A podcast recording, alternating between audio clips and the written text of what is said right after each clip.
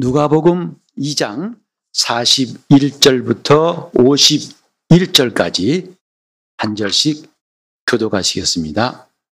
그 부모가 해마다 6월절을 당하면 예루살렘으로 가더니 예수께서 12살 될 때에 저희가 이 절기에 전례를 조차 올라갔다가 그 날들을 마치고 돌아갈 때에 아이 예수는 예루살렘에 머무셨더라.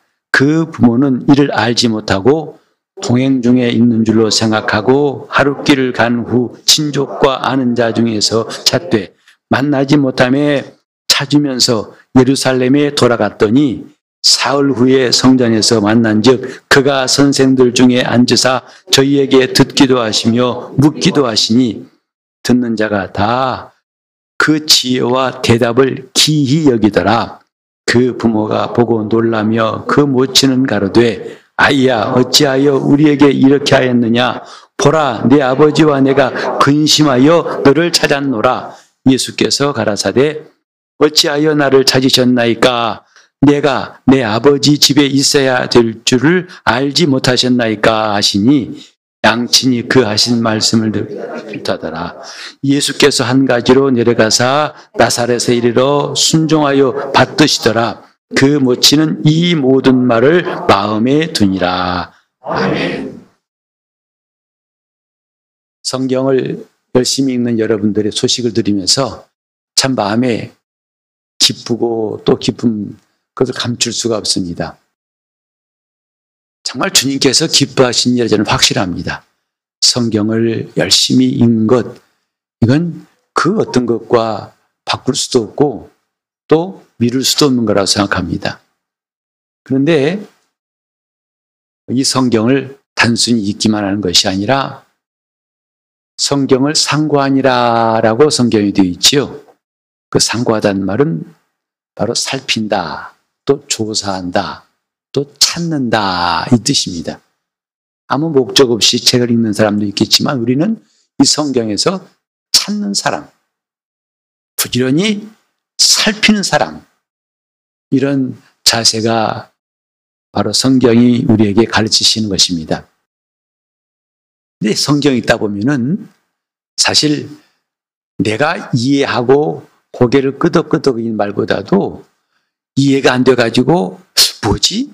뭐지? 이런 말씀들도 적지 않을 거예요. 아마 그게 훨씬 더 많을 겁니다.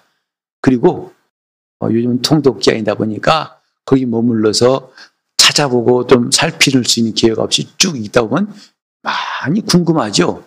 그래 얼른 그 구절을 메모해서 다음에 보려고 표시하기도 합니다만은 어쨌든 하나님 말씀이 누가 들어도 다 이해가 되고 아무 어려움이 없다면 참 우리는 지금 이 어려움들을 훨씬 더 감소시킬 수 있을 거예요.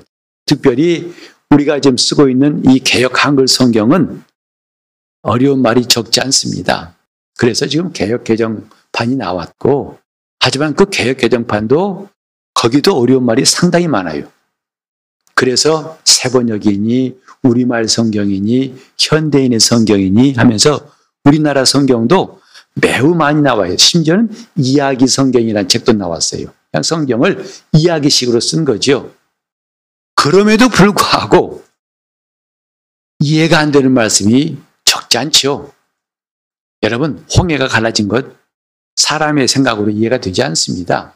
그리고 오병이어의 이적 어떻게 떡 다섯 개 하고 고기 두 마리 가지고 장정만 5천 명을 배불리 먹게 할 뿐만 아니라 여자와 아이 빼고니까 그들까지 다 먹었을 것이고 그럼 그것으로 끝난 게 아니라 열두 광주리에 거두었더라 그랬어요. 도대체 아무리 내가 지혜를 짜내고 이해하려고 했어도 잘 안 되는 것이 참 많습니다. 어떻게 풍랑을 꾸짖고 잠잠하라 하시니까 갈릴리 바다의 거센 풍랑이 잠잠해집니까?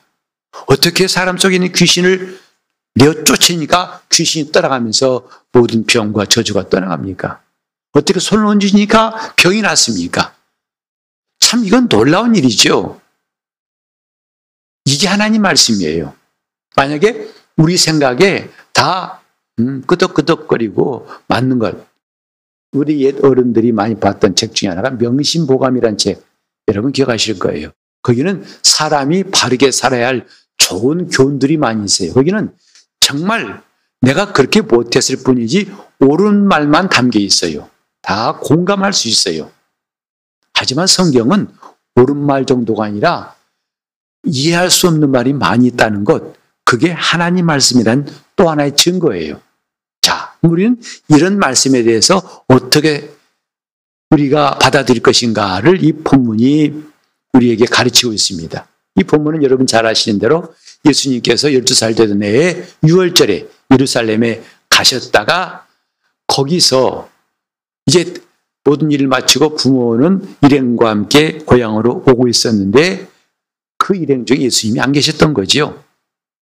나중에 발견하고서 예수님을 찾으려고 다시 예루살렘까지 올라가서 거기서 성전에서 랍비들과 이야기하시는 예수님을 발견했습니다. 사실 랍비란 사람들은 대단한 사람들이에요. 그리고 어떤 주석에 보면은 이 랍비들 가운데 바울의 스승, 사도 바울의 스승인 가말리엘도 혹시 있지 않았겠느냐라고 말합니다. 그들이 성경하는 것은 정말 우리의 상상을 초월하지요. 그래서 이스라엘에서는 랍비가 되려면 12살 때까지 모세오경, 장세기, 출애굽기, 레위기, 민수기, 신명기 이것을 다 외워야 한답니다.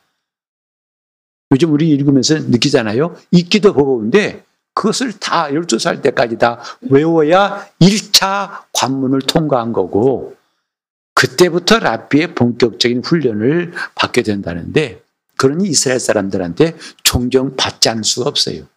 훌륭한 사람들이죠. 이른바 율법의 석학들이에요. 그런데 예수님께서 그들과 함께 묻기도 하고 답하시더라. 감히 웬만한 사람은 꿈도 못 꾸는 일들을 주님이 하고 계신 걸 보고 바로 오늘 이 사건의 중요한 메시지가 나오는데 여기 보면은 그 예수님께서 말씀하시는 것, 묻는 것을 보고 세 가지 반응이 나와요. 첫째는 뭐죠? 랍비들, 직접 대화한 랍비들의 반응이에요. 그들이 뭐냐면 기이 여기더라. 이것을 기이 여기더라고 47절에 말씀했어요. 그 지혜와 대답을 기이 여기더라. 우리말로는 좀 기이 여긴단 말이 뭔가 하는데요. 다른 번역을 보니까요. 원문을 보면은 이 여긴단 말은 기절할 정도로 놀라다 이 말입니다. 웬만큼 놀란 게 아니라 까무러칠 만큼 놀랐다는 거예요. 그것도 그 동사의 시제 보니까 계속적인 거예요. 단 한 번 까무러쳐 놀란 게 아니라 충격, 충격, 충격의 연속이라는 거지요. 이게 첫 번째 반응이었어요. 두 번째 반응은 뭐냐면 이제 예수님을 만나서 아이야 어찌해서 이렇게 하느냐 우리는 너희 때문에 많이 근심했다고 말하니까 예수님 말씀하시죠. 내 아버지 집에 내가 있어야 할 줄을 알지 못하셨나이까.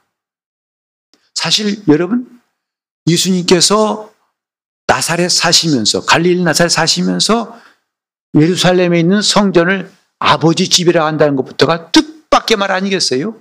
우리는 나이 어린 사람들이 갑자기 조그만 어린 아이들이 정말 상상을 초월한 답변을 하면 놀라지요. 어떻게 얘가 이렇게 잘 알지? 어떻게 이런 말 할 수 있지? 하고 놀라죠. 근데 예수님께서 그 부모에게 하신 말씀이 내 아버지 집에 내가 거해야 할 줄을 알지 못하셨나이까 했어요. 이제 또 유력한 다른 성경 보면 좀 달리 표현되어 있는데 내가 내 아버지 일에 열심을 내야 할 줄을 알지 못하셨나이까 이렇게 되어 있어요. 아버지 집, 내 아버지의 일. 정말 이건 이해가 안 되는 거죠. 그때서 그래서 두 번째 반응 뭐냐면 깨닫지 못하더라. 깨닫지 못하더라 했어요. 50절에. 그런데 마지막 세 번째 반응이 뭐냐면 51절에 나와 있어요. 그 모치는 이 모든 말을 마음에 두니라. 마음에 두니라 그랬어요. 오늘날도 주님 말씀을 사모하여 읽고 찾고 조사하고 살핀 사람들은 이런 반응 중에 어떤 반응할 것인가가 중요한 겁니다. 오늘 저와 여러분이 성경을 읽되 읽었지만 무색무취해서 무엇 읽었는지 얼만큼 읽었는지 모르겠다. 하여튼 간에 페이지에 넘겼으니까 이런다면 뭐 다른 이야기겠지만 적어도 성경을 제대로 읽는 사람이라면 정말 뭔가 보화를 찾듯이 찾고자 하여 성경 읽는 사람이라면 깨닫지 못한 사람들, 놀란 사람들, 그 다음에 마음에 드는 사람들. 아마 그 중에 하나가 있을 거예요. 이 말씀 우리가 상고하면서 이제 아까도 말씀드렸듯이 성경은 적어도 사람의 이성과 지혜로서는 만만치 않은 책이에요. 아니, 감당할 수 없는 책이에요. 그럼에도 불구하고 이 성경에서 믿음을 얻은 사람들의 이야기가 적지 않다는 것.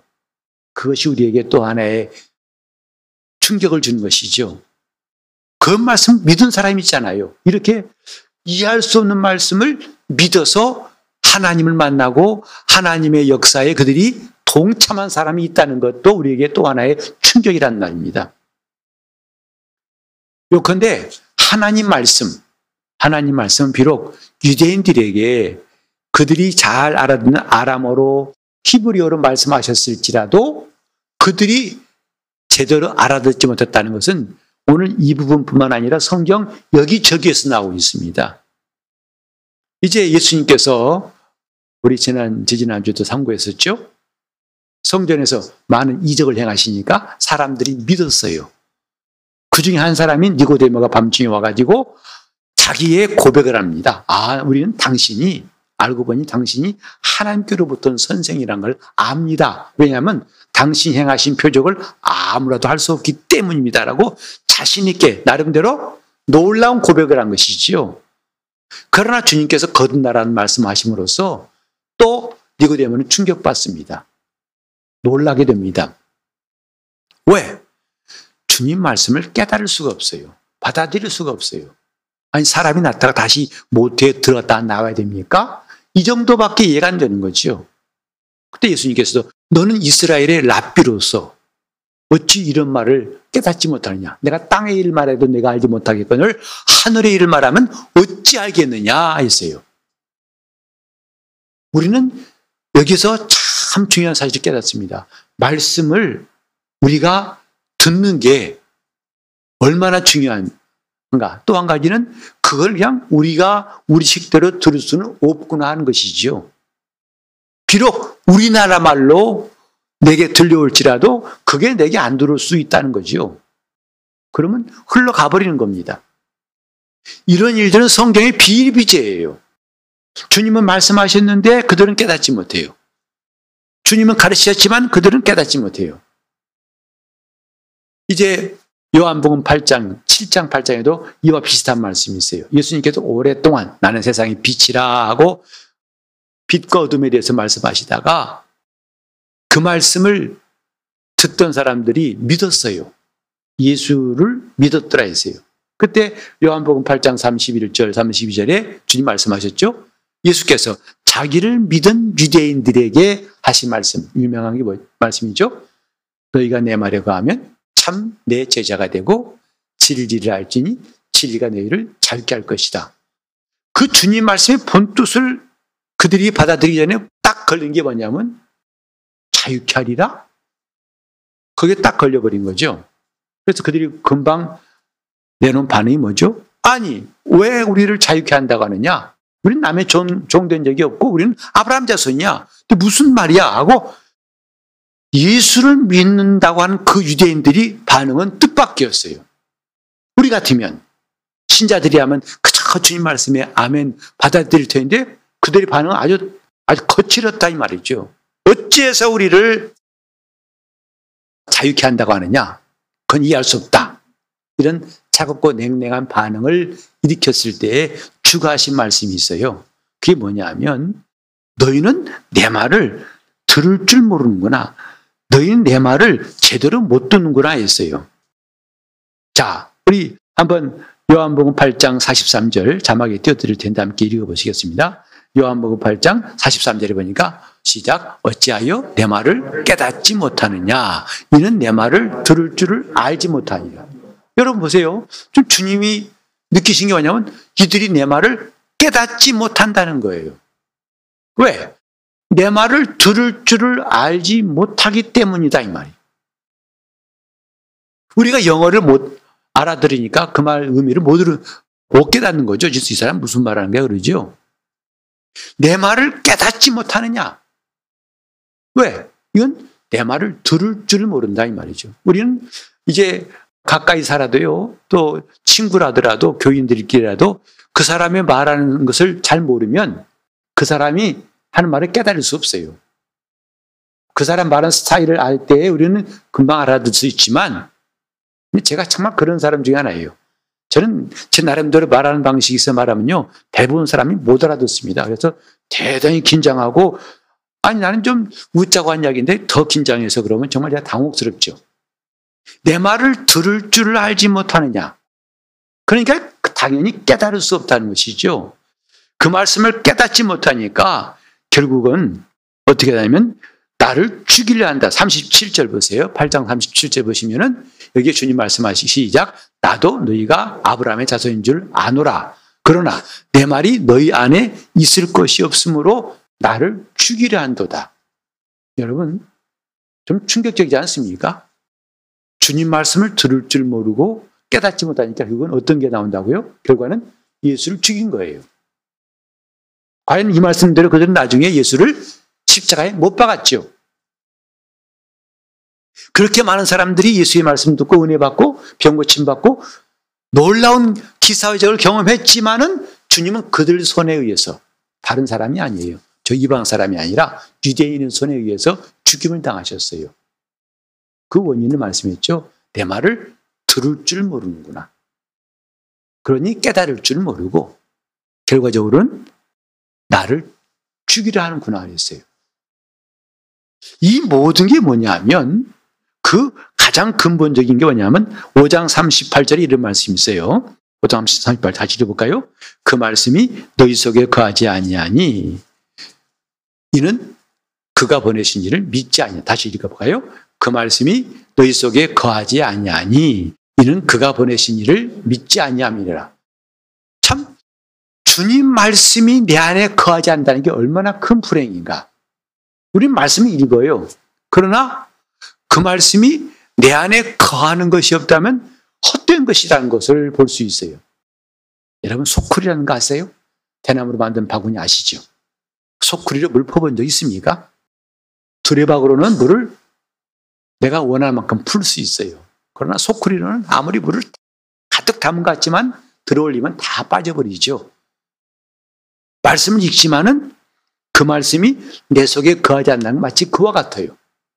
말씀을 읽지만은 그 말씀이 내 안에 거하야 되는 것인데 그 말씀이 거하지 않는다 이 말이죠. 그 말씀이 거하지 않는 중요한 이유가 뭐냐? 37, 8장 37절 같이 또 보겠습니다. 요한복음 8장 37절. 오늘도 성경 많이 읽어서 좀 미안한데 한번 읽어봅시다. 시작. 나도 너희가 아브라함의 자손인 줄 아노라. 그러나 내 말이 너희 안에 있을 것이 없으므로 나를 죽. 주님이 말씀하시면 뭐냐면 내 말이 너희 속에 있을 곳이 없다는 거예요. 그 말씀이 너희 속에 거하지 않는 이유는 뭐냐면 있을 곳이 없어요. 여러분 복잡한 전철 탈 때에 내가 다리 아프고 힘들지만은 자리가 없으면 못 앉죠. 있을 곳이 없어요. 내 말이 너희 속에 거하지 않는다. 왜? 그 너희 속에 그 말이 있을 곳이 없다는 거예요. 이게 주님께서 유대인뿐만 아니라 우리에게 진단하신 정확한 말씀이에요. 그러니까 성경을 열번 읽고 백번 읽지만은 이런 말씀에서 우리가 제대로 조정하지 않다면은 마치 소쿠리로 물 푸는 것과 똑같다 이 말이죠. 하나님 말씀, 하나님 말씀에 대해서 어떻게 우리가 대할 것인가를 성경은 여러 군데 말씀했어요. 저 창세기 37장 1절 이하에 보면은 야곱의 가정이 나옵니다. 특별히 요셉 이야기예요. 근데 요셉은 야곱이 노년에 얻은 아들 아닙니까? 열한 번째 아들이거든요. 그래서 무척 편애했어요. 다른 아들보다도 훨씬 더 사랑하는 아, 눈에 띄게 그에게 채색 옷, 귀한 옷도 입히고 평소에 늘 먹을 것도 많이 줬어요. 그리고 또 요셉은 거기다가 형들한테 미움을 받을 만큼 형들이 뭐 잘못하면 금방 가 아버지한테 일러 바쳤어요. 그러니 형들이 요셉을 미워할 이유는 충분하다 알수 있습니다. 아버지도 그를 편애하시지. 또 이 녀석이 아버지 사랑받는다고 우리의 허물은 다 갖다 일러 바치지. 싫죠. 근데 결정적으로 싫은 게 뭐냐면 요셉은 꿈을 잘 꿨어요. 근데 그 꿈 이야기를 또 혼자만 갖고 있는 게 아니라 다 광고했어요. 형들, 형님들, 나 어젯밤 꿈 꿨는데 이제 형님들하고 같이 이제 볕단을 추수하고 있었습니다. 근데 그 볕단 가운데 제 볕단은 벌떡 일어서고 여러분 볕단은 다 저한테 절합디다. 기분 좋겠어요? 나쁘겠어요? 승질나죠. 아니 그러면 우리가 다 너한테 절하랴? 이거죠. 그게 또 아니에요. 또 했어요. 아, 내가 꿈 꿨더니 해와 달과 별들이 다 내게 절합디다. 해와 달은 아버지와 어머니를 근데 별들은 형들을 생각한다면 완전히 이 자식이 한 말밖에 할 수밖에 없어요. 근데 그때 37장 11절에 보면은 야곱은 달랐어요. 야곱은 그 말을 마음에 두었더라 했어요. 하나님이 이 아이를 통해 뭔가 하시겠구나. 그 일에 대해 관심했던 거죠. 이렇게 하나님이 쓰신 사람들 보면 뭔가 달라요. 특징이 뭐죠? 말씀을 마음에 둔 거예요. 말씀을 마음에 두니라. 그러고 보니까 성경에는요, 이런 말씀들이 적지 않더라고요. 하나님 말씀을 마음에 두었다는 이야기가 적질 않아요. 누가복음 2장 19절에도 이런 말씀이 있어요. 마리아는 이 모든 말을 마음에 새기어 생각하니라. 마리아라는 사람이 정말 하나님께 쓰임 받을 수 있는 귀한 요소가 이것이구나 깨닫습니다. 마리아는 그냥 뭔 소리야 하고 무시하지도 않고 놀래서 그걸로 끝나지 않고 마음에 새기어 생각하니라. 우리가 하나님의 말씀을 사모하고 성경을 상고한 것이 중요한데 거기에 더하여서 우리는 하나님 말씀을 이렇게 마음에 두는 게 중요하겠다라고 생각합니다. 그래서 이제 유명한 이스라엘 사람들이라면 누구나 다 암송하는 말이에요. 대한민국 헌법 제1조 같이 줄줄줄 외우는 말씀이 뭐냐면 신명기 6장 4절로 6절의 말씀입니다. 이스라엘에 들으라 우리 하나님 여호와는 오직 하나인 여호와시니 너는 마음을 다하고 성품을 다하고 힘을 다하여 내 하나님 여호와를 사랑하라. 이제 유대인들이라면요 어렸을 때부터 이 말씀을 기록한 이 깃을 옷에 달고 다닙니다. 그리고 또 실제 가봤는데 유대인이 만든 호텔에 가봤더니요. 호텔 입구에 이렇게 홈이 파져 있어요. 국기 개양대에 그 꽂는 것처럼. 거기에 이게 돌돌 마른 종이가 있더라고요. 그래서 우리가 호기심 발동하잖아요. 빼봤어요. 빼봤더니 글씨가 써져 있는데 이 글씨예요. 이게 유명한 율법의 대강령이죠. 핵심이죠. 너희는 마음을 다하고 뜻을 다하고 성품을 다하고 힘을 다하여 너희 하나님을 사랑하라. 또 이와 같이 너는 네 이웃 사랑하라 했는데 그 다음 절에 보니까요. 6장 6절에 보니까 오늘날 내게 명하는 이 말씀을 너는 마음에 새기고 그랬어요. 어떻게 하라고요? 마음에 새기고. 그래서 그들은 어렸을 때부터 아이들에게 이 말씀을 부지런히 그 마음에 새기듯이 부지런히 가르친다고 해요. 유대인들이 는 기본 초석이에요. 하나님 말씀을 마음에 새기고 뭘 새겨야 할까요? 바로 이 말씀이다. 이스라엘아 들으라 우리 하나님 여호와는 오직 하나인 분이시다. 이것뿐만 아닙니다. 하나님 말씀은 우리 안에 있어야 한다는 것이죠. 신명기 30장 14절에 보니까 오직 그 말씀이 네게 심히 가까워서 내 입에 있으며 내 마음에 있은즉 그랬어요. 이제 올해 한 해 동안 성경을 열심히 읽는 우리 성도들에게 하나님이 이걸 원하시는 것 같아요. 열심히 읽되 우리는 그 말씀이 가까워지게 하자. 성경을 부지런히 읽는 우리에게 이제 그 말씀이 내게 가까워지게 하고 어떻게 내 마음에 그 말씀이 있게 하자. 이것이 정말 우리가 한 해 동안 성경을 열심히 읽고 하나님 말씀을 상고해야 할 중요한 뜻이라고 생각합니다. 그 다음에 또 이제 시편 119편 11절에 이런 말씀이 있어요. 바로 내가 주께 범죄치 아니하려 하여 주의 말씀을 내 마음에 두었나이다. 우린 죄짓지 않고 살고 싶죠. 그 죄짓지 않으려고 애를 쓰지 않습니까? 그런데 번번이 느낀 게 뭐냐면 그게 소용없더라는 거죠. 근데 성경은 놀라운 지혜를 말씀하고 있어요. 어떻게 하면 죄를 짓지 않을 것인가에 대한 말씀하고 있는 게 바로 시편 119편 11절이죠. 내가 범죄 하나님께 범죄하지 않으려고 하여 주의 말씀을 내 마음에 두었나이다. 반대로 뭐냐면 그 말씀이 우리 마음에 없기 때문에 우리는 범죄한다는 거죠. 그 말씀 없이 혼자 나 죄 짓지 말아야 돼. 싸우다 결국은 넘어지고 또 넘어진다는 거죠. 그래서 시편의 기자의 말 와닿습니다. 그도 얼마나 하나님 앞에 청결한 마음으로 하나님 뜻대로 살려고 했겠습니까? 근데 그것이 자기 노력으로 하면 안 되지만은 그는 깨달았다 이 말이죠. 뭐죠? 내가 죽게 범죄하지 않으려 하여 주의 말씀을 내 마음에 두었나이다. 그 말씀을 내 마음에 두었나이다 했어요. 예수께서 부활하신 다음에 제자들에게 말씀하셨어요. 그들이 믿지 않음을 책망하셨죠. 그때 뭐라 했냐면 누가복음 24장 25절에 바로 이제 선지자들, 선지자들 미련하고 선지자들의 말한 모든 것을 마음에 더디 믿는 자들이요. 왜 이렇게 더디 믿느냐 이 말이죠. 그러니까 정작 주님이 부활하신 걸 보고서도 갸우뚱하고 의심하는 사람도 있다고 그랬죠. 우린 여기서 하나님 말씀을 마음에 두기 위하여 정말 중요한 한 가지 치, 한 가지를 깨닫습니다. 우리는 어떻게 하면 그 말씀을 마음에 둘 수 있을까요? 시편 1편에 이런 말씀 여러분 잘 아시죠? 복 있는 사람은 악인의 길을 쫓지 않냐고 죄인의 길에 서지 않냐고 오만한 자 자리에 앉지 않냐고 뭐죠? 오직 여호와의 율법을 어떻게 하여 즐거워하여 그랬어.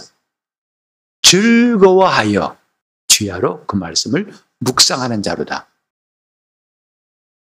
주님 말씀을 마음에 두기 위해서 정말 중요한 방법이 하나 있습니다. 뭐냐면 그 말씀을 즐거워하라는 거예요.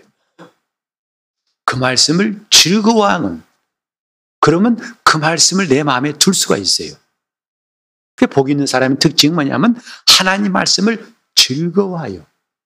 즐거워하여. 즉, 그 말씀을 즐겨, 즐겨 듣고, 즐겨내고, 즐겨 감사한 사람하고, 그렇지 않은 사람하고는 확실히 하나님 구별하신다는 거죠. 고린도후서 8장 12절에 이런 말씀이 있어요. 주께서 할 마음만 있으면 받으실 터이요. 그 마음이 없으면 받지 않으실 것이다. 그러니까 하나님은 정말 그 사람이 외모를 보지 않고 그 마음을 보신다는 거예요. 그가 할 마음이 있는지 없는지를 보시겠다는 거죠. 그래서 마음이 있는 건 받으시지만 마음이 없이 하는 것은 받지 않으신다고 이미 나와 있어요. 또 우리 중요한 거 하나 또 봅시다. 하나님 말씀. 그 말씀을 내 마음에 두기 위해서 정말 우리가 해야 할 게 뭐냐면 말씀을 즐거워해야 되는데 하나님께서 이미 로마서 1장 28절에 보면 이런 말씀이 있어요. 저희가 마음속에 하나님 두기를 싫어하며 마음에 하나님 두기를 싫어하며 그러니까 하나님이 다 그 마음을 보셨다는 거죠. 하나님 두기를 싫어하니까 당연히 그 말씀을 즐거워할 리는 없을 거예요. 요는 정말 하나님 말씀을 내 마음에 두고 싶다면 하나님을 즐거워, 말씀을 즐거워하고 하나님 두기를 싫어하지 말라는 거죠. 하나님 두기를 싫어하지 말라. 여러분, 우리도요, 사람 만날 때 그 사람이 나에게 대해서 노골적으로 나를 싫어할 때 그 사람이 말 붙일 수가 있다, 없다? 만나기 쉽지 않죠? 아주 얼굴에 써 있어요. 난 너 싫어. 그때 어떻게 내가 아무리 좋은 호의가 있다 하더라도 그 내밀겠습니까? 마찬가지예요. 하나님도 벌써 내가 하나님을 싫어하는 게 딱 그 눈에 안 보이겠냐고요. 사람은 몰라봐도 하나님 보시기에 안 그러겠냐고요.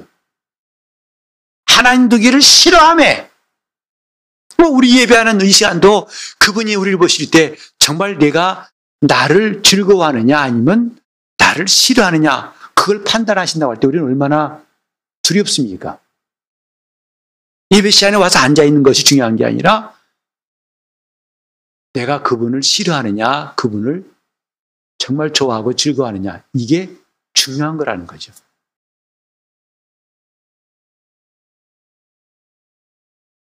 하나님 말씀은 우리 마음에 두시려고 기록한 겁니다. 히브리서 10장 16절 같이 읽어볼까요? 이거 유명한 말씀이니까 저 구약 성경에 예언했던 말씀을 다시 또 인용한 거거든요. 시작. 주께서 가라사대 그날 후로는 저희와 세울 언약이 이것이라 하시고 내 법을 저희 마음에 두고 저희 생각에 기록하리라 하시네.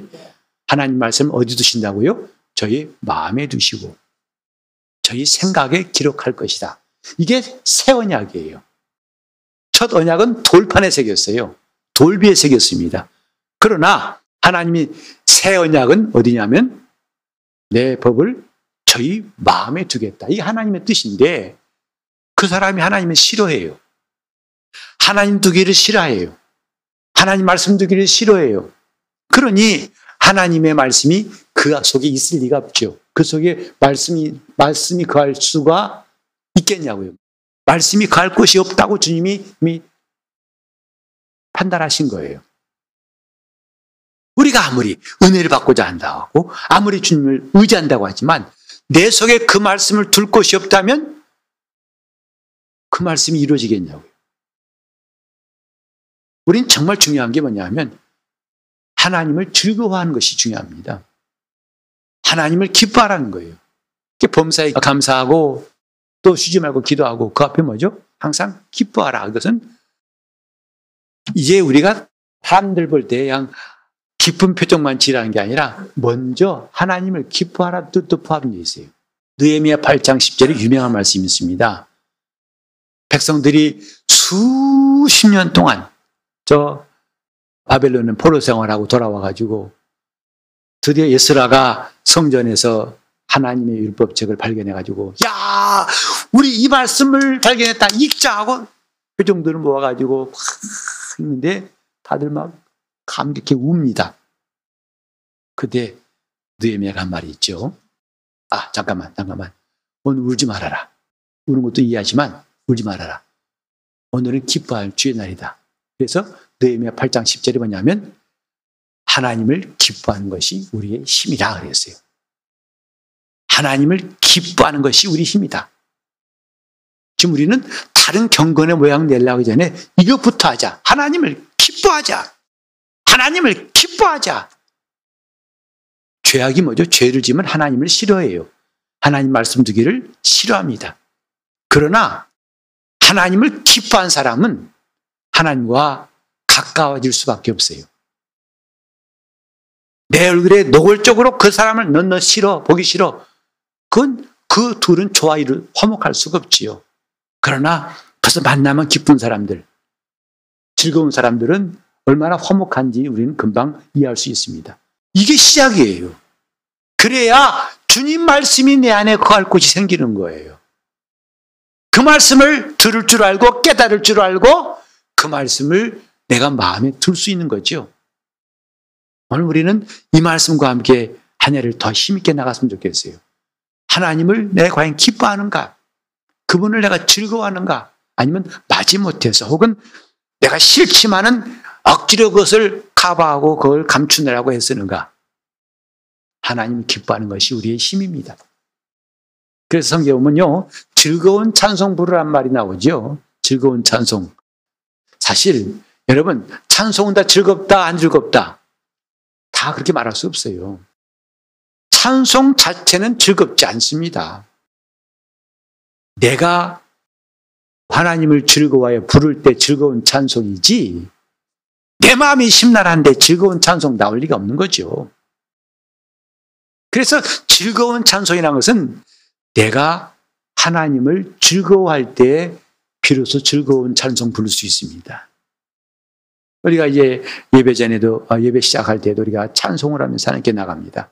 그때 얼어붙은 마음 가지고 찬송하는 것은 참 나도 힘들고 하나님도 보시기에 힘드실 거예요. 그러나 내가 주님을 기뻐합니다. 내가 이곳에 온 것을 감사하고 주님께 노래할 수 있는 게 감사하고 주님께 나가서 예배할 수 있는 게 감사하고 주님과 가까워진 게 감사합니다. 기쁩니다. 기쁩니다. 이런 사람은 찬송 시간이 얼마나 좋은지 아마 15분, 20분이 짧을 겁니다. 아마 혹가는 여러분 가운데 여러분 그런 이런 분일지 몰라요. 왜 천 목사는 다시 한 번 다시 한 번 하냐고. 찬송 부를 때 다시 한 번 다시 한 번 그것도 긴 5절짜리 부르다 또 다시 한 번 하면 어떤 분 그래요. 화가 난다는 거죠. 왜 이렇게 많이 부르냐는 거죠. 왜 이제 좀 간단 간단해가고 빨리 집에 가야 돼. 왜 이렇게 5절까지 다시 한 번 또 3절부터 다시 한 번 그러면 더 막 혈압지수 올라간다는 거죠. 근데 우리는 하나님께 즐거운 마음이 있다면 찬송을 몇 번 부르든 어떤 분은 관계없어요. 이 찬송은 슬픈 찬송, 기쁜 찬송이 없어요. 다 같은 찬송인데 중요한 건 내 마음이에요. 내 마음이 하나님을 기뻐하면 즐거워하면 즐거운 찬송을 부를 수가 있습니다. 이제 우리가 하나님 말씀을 마리아처럼 마음에 둘 수 있다면 하나님의 비밀이 우리 속에서 이루어지고 역사할 것입니다. 이를 우리는 하나님을 기뻐할 수 있기를 그분을 즐거워할 수 있기를 하나님을 싫어했던 내 과거를 완전히 청산하고 하나님을 기뻐할 수 있기를 예수 이름으로 축원합니다. 그때 우리는 말씀을 마음에 두고 그 말씀을 새기고 그 말씀대로 살 수가 있는 것입니다. 동성으로 기도하실 때 주님 내가 일생 동안 하나님 말씀 그 비록 이해가 안 될지라도 비록 정말 어려운 말씀일지라도 그 말씀이 당장은 이해가 안 돼도 말씀을 마음에 두는 사람, 그 말씀이 이루어질 때까지 그 말씀을 지키고 하나님을 기뻐하는 사람 될 수 있도록 통성으로 기도하시겠습니다. 하나님 아버지, 우리 주님께서 그 놀라운 사랑으로 오래 참으사 우리를 죄악에서 건지시되 모든 죄의 값을 내 몸값을 다 갚아주신 것 이것 하나만 가지고도 우리는 하나님 일생 동안 기뻐할 이유가 있음을 깨닫습니다. 하나님을 기뻐하는 성도로 살게 도와주시고 우리 하나님 말씀을 즐거워하며 묵상하게 도와주시고 그래서 우리 마음속에 주님 말씀이 풍성히 커할 수 있는 거룩한 심령 되게 하여 주시옵시고 하나님이 계획하신 대로 이제는 그 말씀이 우리 마음에 마음에 두시고 그 생각에 말씀을 두시는 귀한 역사 시작되게 하여 주시옵시고 계속되게 하여 주시옵시고 온전케 되게 하여 주시옵시고 언제나 주님을 즐거워하고 즐거운 찬송 부르는 우리 온 성도가 되게 하여 주시옵소서 예수 이름으로 기도합니다.